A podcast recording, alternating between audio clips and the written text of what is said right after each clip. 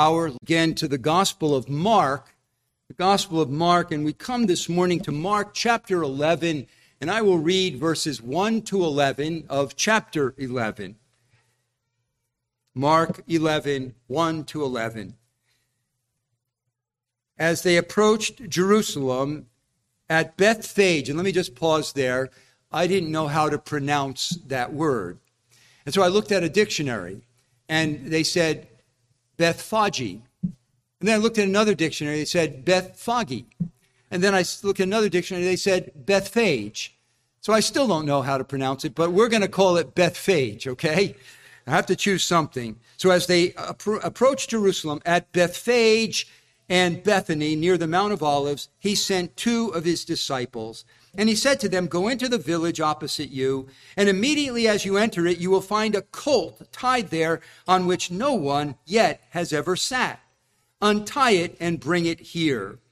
If anyone says to you, Why are you doing this? you say, The Lord has need of it, and immediately he will send it back here. They went away and found a colt tied at the door outside in the street, and they untied it. Some of the bystanders were saying to them, What are you doing untying the colt? They spoke to them just as Jesus had told them, and they gave them permission. They brought the colt to Jesus and put their coats on it, and he sat on it. And many spread their coats in the road, and others spread leafy branches which they had cut from the fields. Those who went in front and those who followed were shouting, Hosanna! Blessed is he who comes in the name of the Lord. Blessed is the coming King, uh, kingdom of our father David. Hosanna in the highest. Jesus entered Jerusalem and came into the temple, and after looking around at everything, he left for Bethany with the twelve, since it was already late. As we come to this place in Mark's narrative, we come to a very momentous event and a significant turning point in the ministry of Jesus. And I want you to note the contrast between the way that Jesus presents himself here and the way he has presented himself throughout his ministry. You will remember that Jesus often retreated from public acclaim. Now, he didn't avoid the masses. He mingled with the masses. He taught the people. He healed the people. He fed the people. But whenever there was a groundswell of popular enthusiasm to make him king, what did Jesus do? He steadfastly resisted that and he withdrew. He quenched every fire of misguided messianic zeal in the masses. He foiled every public attempt to crown him as king in Israel. Sometimes he would heal a person and then he would say, Don't tell anybody else. Remember that? Not only that, but up until this time, he had sidestepped every effort of his enemies to do him harm. In his hometown of Nazareth, he gave a sermon, and in that sermon, he made a couple of Gentiles out to be the heroes. Oh, he was bursting the bubble of their nationalistic pride, and they got so angry at him, they tried to throw him off a cliff. But we read, but passing through their midst, he went his way. It wasn't the time for him to be thrown off a cliff. It wasn't ever the time for that. In John chapter 8, angry Jewish leaders picked up stones to stone him for blasphemy. And we read, but Jesus hid himself and went out of the temple. At other times, when it got too hot in one place, he would change locations and move to another. So, up until this point, Jesus' pattern has been to shun the efforts of the adoring masses to exalt him and make him an earthly king. And up until this point, he has frustrated the efforts of his raging enemies to do him in. But now there's a clear shift in his ministry. Now he is coming in riding on a donkey, seeming to invite public acclaim of the masses. He's no longer concealing himself, but he is revealing himself. And far from running and hiding from his enemies, he's walking right into their open jaws. He's running, he's riding right into the headquarters of the enemies that were plotting his death, namely Jerusalem. Why the change? Why the shift? I think the answer is quite clear. The Lord's earthly ministry is drawing to a close. He has less than a week to live on planet Earth. There's no longer any real danger of him being made an earthly king, and he is putting himself within reach of his enemies who will soon capture him, bring him to trial, falsely accuse him, mock him, spit on him, turn him over to the Romans, who will scourge him nearly to the point of death and kill him on a Roman cross. You see, the, the true nature of his messianic mission is about to be revealed. This event, by which Jesus comes into Jerusalem to the resounding cheers of an adoring multitude, but also comes into the waiting hands of his bloodthirsty enemies, we call this the triumphal entry. In some Christian circles, this is known as Palm Sunday for reasons we will shortly see. From now on, in the gospel, all the activities of our Lord will center in and around the city of Jerusalem.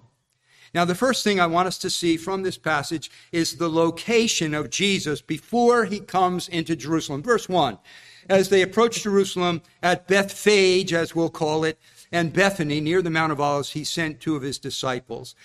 These two villages factor somewhat significantly in Jesus' entrance into Jerusalem. Bethany was the place where Jesus, after crossing the Jordan, from Perea, he comes into Bethany, and there he works one of his most stupendous miracles. He raises Lazarus from the dead. Here's a man who has been dead for four days. People are concerned that he is already stinking if you open up the tomb.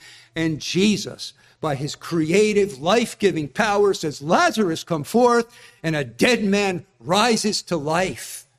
Quite an amazing miracle. Well, a little later on, and six days before Jesus comes into Jerusalem, the sister of Lazarus, Martha, hosts a party for Jesus, and Lazarus is there. And this draws a multitude of curiosity seekers. They want to see the man who was dead and is now alive. They want to see the man, the person who raised him from the dead. Wouldn't you? Wouldn't you? I mean, we hear of these ideas from crazy circles that people have been raised from the dead, and we know not to believe them. But if, if there was credible evidence that there was a man who was dead and he'd been raised, and the one who did it was there, wouldn't you want to get an invitation to that party? It's natural. What does that have to do with the entrance into Jerusalem? Well, it appears that those curiosity seekers who had come to Bethany to see Lazarus and to see Jesus were among those who followed him the two miles from Bethany to Jerusalem, and therefore were part of this crowd acclaiming him in the triumphal entry. As for this city or village of Bethphage, that appears to be the place where they get the donkey on which Jesus rides. Consider now the revelation of Jesus in his entry. What does this entrance into Jerusalem by Jesus tell us about the Lord Jesus Christ? Well, let me just review the narrative. Uh, he chooses two of his disciples out of the 12. We don't know which two. He tells them where to go. Go into the village opposite you, presumably Bethphage. He tells them what they will find when they get there. You'll find a colt tied there. Matthew actually is more explicit and says you'll find a donkey and a colt with her, the foal of the donkey. Uh, the colt is not a horse, it is a, a donkey uh, he tells them something about the colt. It is one on which no one yet has ever sat. He tells them what um, to do untie it and bring it here. He tells them the dialogue to anticipate. If anyone says to you, Why are you doing this? In other words, they can expect that somebody's going to question them. And he tells them how to respond. Tell them the Lord has need of it. And he assures them of the outcome that immediately he will send it back here. So Jesus gives very precise directions to his disciples, and we see the prompt execution of Jesus' commands by the disciples. They do exactly what Jesus said. They went away and found a colt tied at the door outside in the street, and they untied it. Some of the bystanders were saying to them, What are you doing untying the colt? They spoke to them just as Jesus had told them, and they gave them permission. They brought the colt to Jesus and put their coats on it, and he sat on it. Now, on the surface, this may seem to be a rather simple and straightforward account that's not very significant. But I want to show you that this account is really very rich in revealing the person and work of Jesus Christ. First, we should note that this account is given in all four Gospels. That's significant. When God has repetition, there's, there's some significance to that. Second, the narrative is explicit in its detail, isn't it? The process is described with great specificity. And remember, God doesn't waste words in his Bible. If there's specific details, it's for a purpose. I want you to see first that there's a revelation of the supernaturalness of Jesus' person here. How was Jesus able to tell them in detail exactly what they will find, exactly the dialogue that will take place? Now, one could say he made prearrangement with the owners of the donkey. That's certainly a possibility, but commentators such as William Hendriksen, J.C. Ryle, Matthew Henry rather believe that Jesus gleaned this information because of his supernatural power. And it would not be the first time that Jesus used his divine supernatural knowledge. Remember at one point when he told Peter that we need to pay the tax to Caesar? Where are you going to get the money to fund the tax? Well, Peter, cast your line in the water. So they didn't only fish with nets. I guess they did have fishing poles. And he said, Cast your hook in the water, and in the mouth of the first fish you catch, there will be what? A stater, a shekel. Pay the tax. How did Jesus know that? Well, he ordained that. Uh, remember when he saw Nathanael sitting under a tree and he must have read his thoughts because Nathanael said, How do you know me? Well, I saw you sitting under a tree, and this surely must be the Son of God. He knew exactly what he would face in Jerusalem. On three separate occasions, he told his disciples, even though they, did, they didn't get it, I'm going to go up to Jerusalem and suffer under the, at the hands of the chief priests and elders, and they're going to mock me and spit at me, and they're going to scourge me and kill me. How did he know that was going to happen? Well, it was his divine omniscience. Jesus is fully a man, but at times his divine person shines through his humanity, and this appears to be one of those cases. So there's a revelation of the supernaturalness of Jesus' person. There's a revelation of the sacredness of Jesus' mission. And here there's a detail that could easily go unnoticed. In describing the colt, it is said in verse 2 it is one on which no one yet has ever sat. Why is that detail included? Why was it mentioned that it was an unbroken colt? It was an unused colt. No one had yet sat on that until Jesus did. There seems to be a pattern in the scriptures that I want to call your attention to. And I want to refer to several verses in the Old Testament. You need not turn there because I'll pass quickly by them. But in Numbers 19:2, and the context is not terribly important, but it reads like this This is the statute of the law which the Lord has commanded, saying, Speak to the sons of Israel that they bring you an unblemished red heifer notice, in which is no defect and on which a yoke has never been placed. One of the animals used in sacrifice to God was a heifer. And what kind of heifer? A heifer on which no yoke has ever been placed. Deuteronomy 21 in verse 3, we have a situation where a man is murdered out in the countryside the city nearest that place has some responsibility and possible culpability for the man that was murdered in close proximity. And so we read this in Deuteronomy 21 3. It shall be that the city which is nearest to the slain man, that is, the elders of that city, shall take a heifer of the herd, which has not been worked and which has not pulled in a yoke. Interesting as in Numbers, a heifer has not been used. No yoke has been put on. Why? Because these heifers are reserved for a sacred purpose. It has not been used for common use. In 1 Samuel 6, you will remember that on one occasion the Philistines defeated the Israelites and they stole the ark of God. And they put it in the idol of the in the temple of their idol Dagon. It did not go well for Dagon. They'd wake up and his head was off, his hands were off. God is a jealous God and he hates idolatry. And the Philistines concluded, we need to get this thing out of here before something worse happens. And so they call for their priests, and their priests, apparently familiar with something of Judaism. We read this in 1 Samuel 6 7.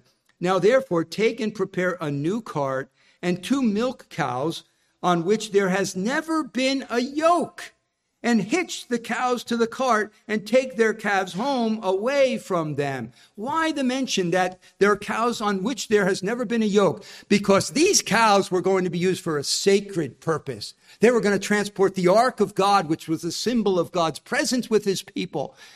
Heifer, unused. Cows, unused. Why? Because they are reserved for a sacred purpose. You think about the virgin birth of Jesus. Why the virgin birth? Jesus was born in a womb that had not borne any children. It was, we might say, an unused womb because the womb of Mary was reserved for a sacred purpose. It would harbor the incarnate Son of God. And think of the tomb in which Jesus was buried. An interesting detail says in Luke 23 53, a tomb cut into the rock where no one had ever lain. Why that detail? It was the tomb of Joseph of Arimathea was an unused tomb. An unused womb previously, an unused tomb. Why? Because they were reserved for a sacred purpose. The Son of God would be born and housed in that womb. The Son of God would be laid in that tomb. And so this little detail of this, un, this colt being unused points to the sacred use that would be made of it. It would be used to carry the King of Kings on a sacred mission. Further, how do we know that the mission of Jesus revealed in his coming into Jerusalem was a sacred mission? According to Matthew, it was a fulfillment of Old Testament prophecy. Matthew 21, 4 and 5 reads like this. I don't often dip into the other gospels because we're studying Mark, but in this case, I want to do that. Matthew 21, 4 and 5 tells us this telling the same story about his entrance into Jerusalem. And then it says, This took place to fulfill what was spoken through the prophet. Say to the daughter of Zion, Behold, your king is coming to you, gentle and mounted on a donkey, even on a colt, the foal of a beast of burden. That's taken from Zechariah 9 9. Turn with me for a few minutes to the next to last book in the Old Testament, the prophecy of Zechariah. And I want to show you for just a few minutes that this prophecy of Zechariah is filled with predictions about the Messiah, Jesus. Zechariah wrote after the Babylonian captivity, during the rebuilding of the temple in Jerusalem. And I want you to note some of the prophecies, some of which you will recognize about the coming Messiah in Zechariah 13 and verse 1. Listen to these words. In that day, some future eschatological day, a fountain will be opened for the house of David and for the inhabitants of Jerusalem for sin and for impurity or uncleanness. What is that fountain that will be opened for sin and impurity? It's the blood of Jesus. In Zechariah chapter 6 and verse 12 and 13, we read, other prophecies. Then say to him, Thus says the Lord of hosts Behold, a man whose name is Branch, for he will branch out where he is. He will build the temple of the Lord. Yes, it is he who will build the temple of the Lord, and he who will bear the honor, he will, he who will bear the honor and sit and rule on his throne. Thus he will be a priest on his throne, and the council of peace will be between the two offices. This one who will build the temple is going to be a priest and a king. In the Old Testament, if a man was a king, he wasn't a priest. In fact, when one king tried to act like a priest, he got leprosy. You were either a king or a priest, but not both. But this future person is going to be a priest and a king. In Zechariah 11, 12, and 13, listen to this prediction made 500 years before Jesus set foot on planet Earth. Zechariah 11, 12, and 13 reads like this.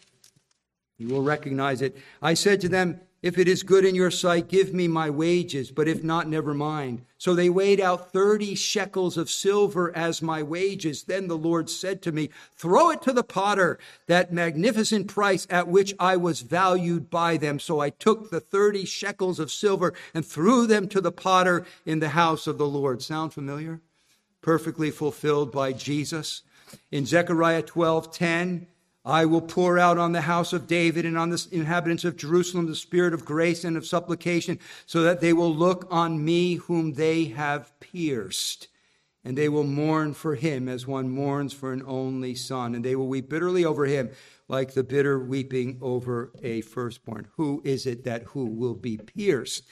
It is clearly Jesus. And for our purposes, Zechariah 9 9 reads, Rejoice greatly, O daughter of Zion. Shout in triumph, O daughter of Jerusalem. Behold, your king is coming to you. He is just and endowed with salvation, humble and mounted on a donkey. Jesus coming into Jerusalem on a donkey was a sacred mission because it was prophesied in the Old Testament and he was fulfilling that prophecy. It is no ordinary donkey. It is set aside for sacred use. It will carry the Messiah through the gates of Jerusalem, who will carry out the crowning act of his messianic mission to die for his people. What is that mission? Thirdly, Jesus coming into Jerusalem, not only a revelation of the supernaturalness of his person, the sacredness of his mission, but it's the revelation of the spiritual nature of Jesus' kingdom. As you know, and as we'll see in another sermon, the praise and adulation these people give him is very shallow and will be short lived, right? A few days later, the same ones who are adoring him and, and praising him, Hosanna, are going to cry out what? Crucify him, crucify him. The people, you see, were expecting a political deliverer, a political Messiah. They had seen his miracles and they thought, Man, we want to be delivered from heathen Roman rule. A man who could raise a man from the dead, a man who could feed 5,000 with a few loaves and fish. Imagine what he can do to the Romans. And they were looking for a political deliverer, much like our Ukrainian friends are now. They're an oppressed, opposed people. A greater nation is coming upon them, and they're crying out for help, aren't they? Send us more Stinger missiles. Send us some MiGs from Poland. Create a no fly zone. We're willing to fight, but we need help. We're oppressed. We're, we're being overrun. Well, the Jews, maybe not in such a noble way, but they, they wanted deliverance from the rule of Rome, these heathens. But they grossly misconceived the nature of Jesus' kingdom. Jesus did not come to bring an earthly kingdom, He didn't come to bring a political kingdom. And why should they have known that? They should have known it because of the way he rode into Jerusalem. On the one hand, people did not ride into Jerusalem. I read that the final leg of that journey was always on foot. So for Jesus to ride um, was significant. He was calling attention to himself. There was something royal, something noble about him riding. People didn't ride, and he's riding. Who is this one? There's something noble, something royal about him riding into Jerusalem. On the other hand, what is he riding on? A donkey. Now, we read in the Judges that before the introduction of horses to Palestine, you read about sons and grandsons of judges riding on donkeys. But in Solomon's day, they introduced horses. Horses are a more majestic animal than donkeys, aren't they? And from then on, the kings rode not on donkeys, but on horses. So Jesus is riding in. There's something noble and royal about that. Everybody else is walking, but he's riding on a donkey. He is not prancing in with on a high-spirited snorting stallion. He's loping humbly on a donkey. Like dumpty dumpty dum dum dum dum dum. When you see a donkey, that's what you think of, not a mighty stallion snorting and rising up.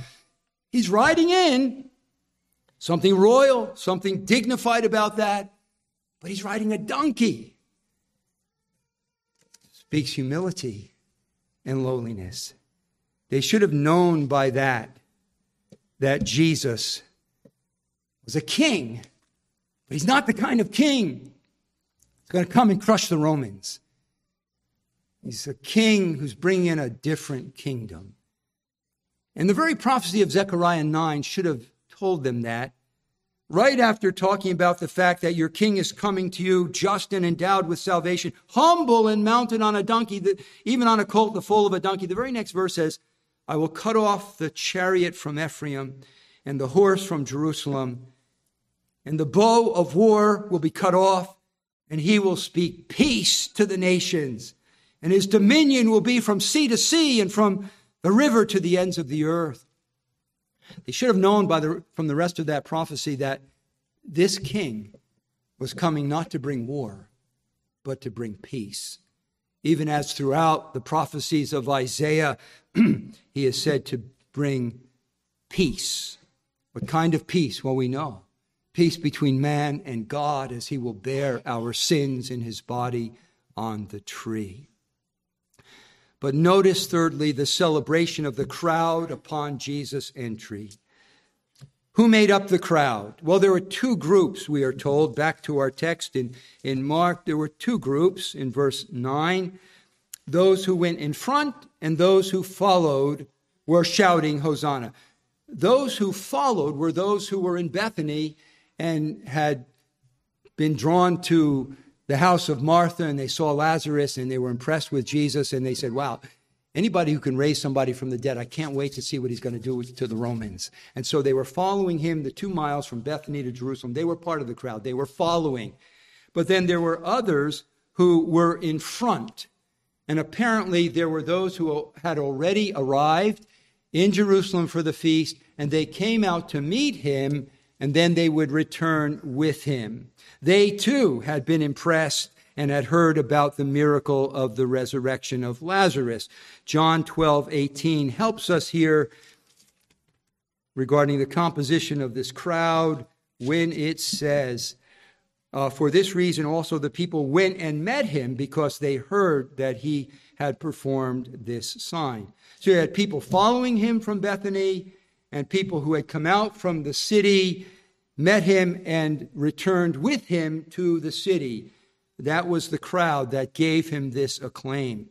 What was the visible demonstration of the crowd's homage to Jesus? Well, it begins with the disciples. Verse 7 says, when they brought the colt to Jesus, they put their own coats on him, on the, on the donkey. It didn't have a saddle, and to make Jesus ride more comfortable, they began the homage by putting their own coats on the donkey.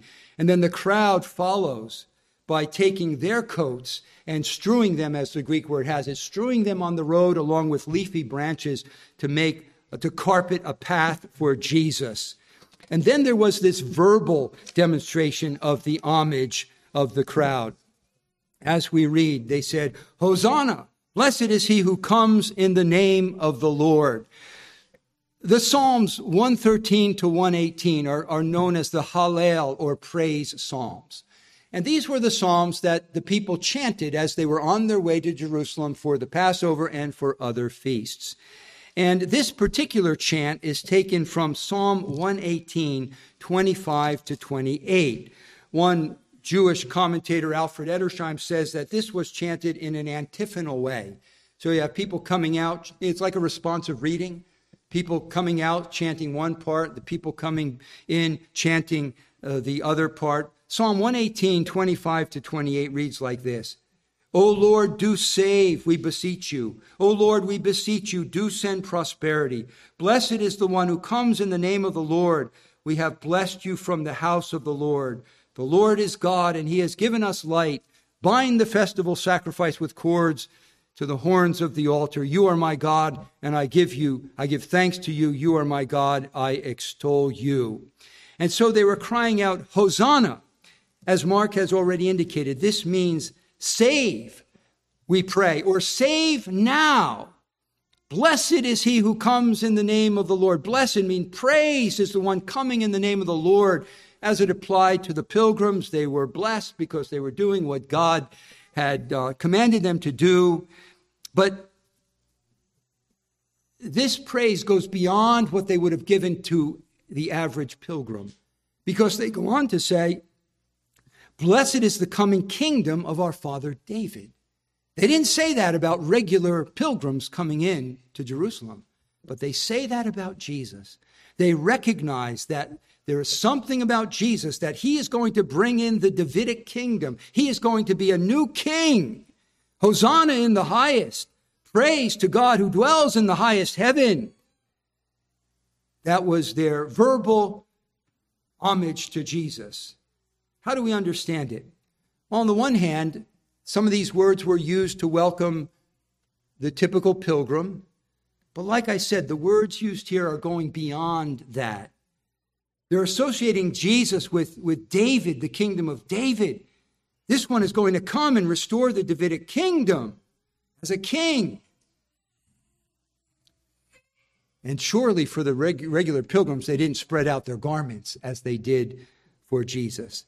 So clearly, they recognize that this Jesus is someone special. He's a deliverer. He's going to bring in the kingdom of David. But what was deficient in their worship, in their adoration?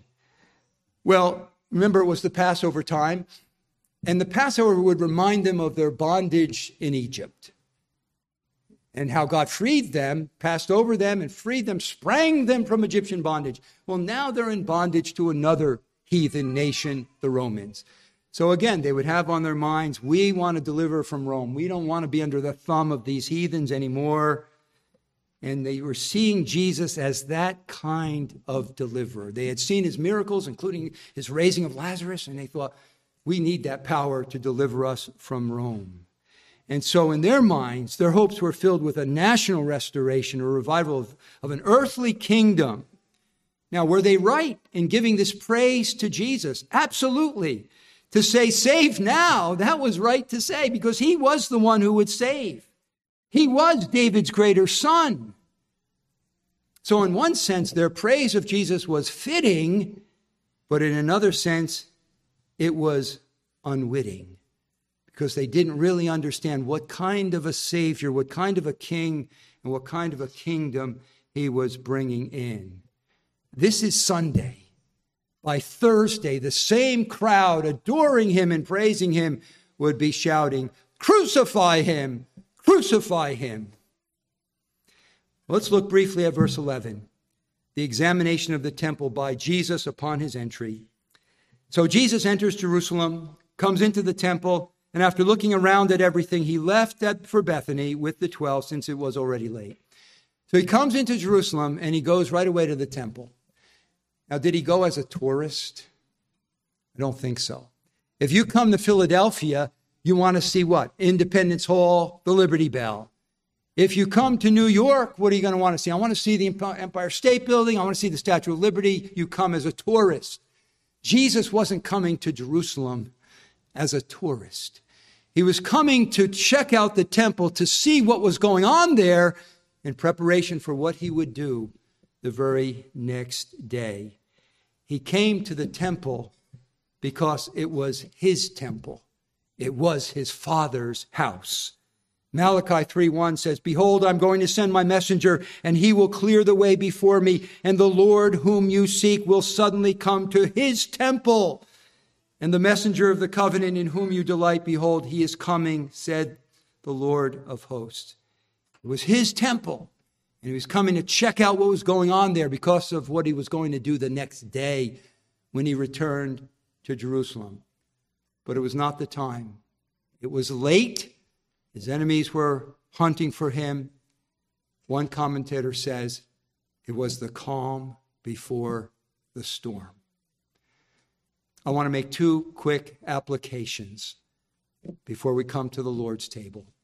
I think we see in this passage a tragedy and a triumph. Anticipating what's going to happen a few days later when they cry, Crucify him, that's the tragedy. The tragedy is the tragedy of human fickleness. How short lived was their praise? How shallow was their praise? It would soon turn to cries for his execution. The lesson for us, brothers and sisters, don't ultimately put your trust in people and don't ultimately seek favor from them, but rather we need to seek favor and praise from the totally trustworthy God. J.C. Ryle says, Nothing in truth is so fickle and uncertain as popularity. It is here today and gone tomorrow. It is a sandy foundation and sure to fail those who build upon it. Let us not care for it. Let us seek the favor of him who is the same yesterday, today, and forever. Now, brothers and sisters, we all have something of the fear of man left in us, don't we? We all desire to please other people too much. And I commend to you that one of the measures of our growth in grace, our becoming more like Jesus, is when the praises of people that we receive puff us up less than they used to. And when the unjust rejections and criticisms of people come to us, they deflate us less than they used to. We all need encouragement, don't we? We need encouragement from each other. We should give a lot of encouragement, affirmation to one another to stay on the course. We all need correction Of course, we're all sinners. Exhort one another daily, our text in Hebrews 3, lest anyone be hardened by the deceitfulness of sin. But our growth in grace, one of the ways to measure it is when I care a lot more about what God thinks about me and what he knows about me than what other people think. The Apostle Paul could say to the Corinthians, It is a very small thing that I be judged by you or by any human court.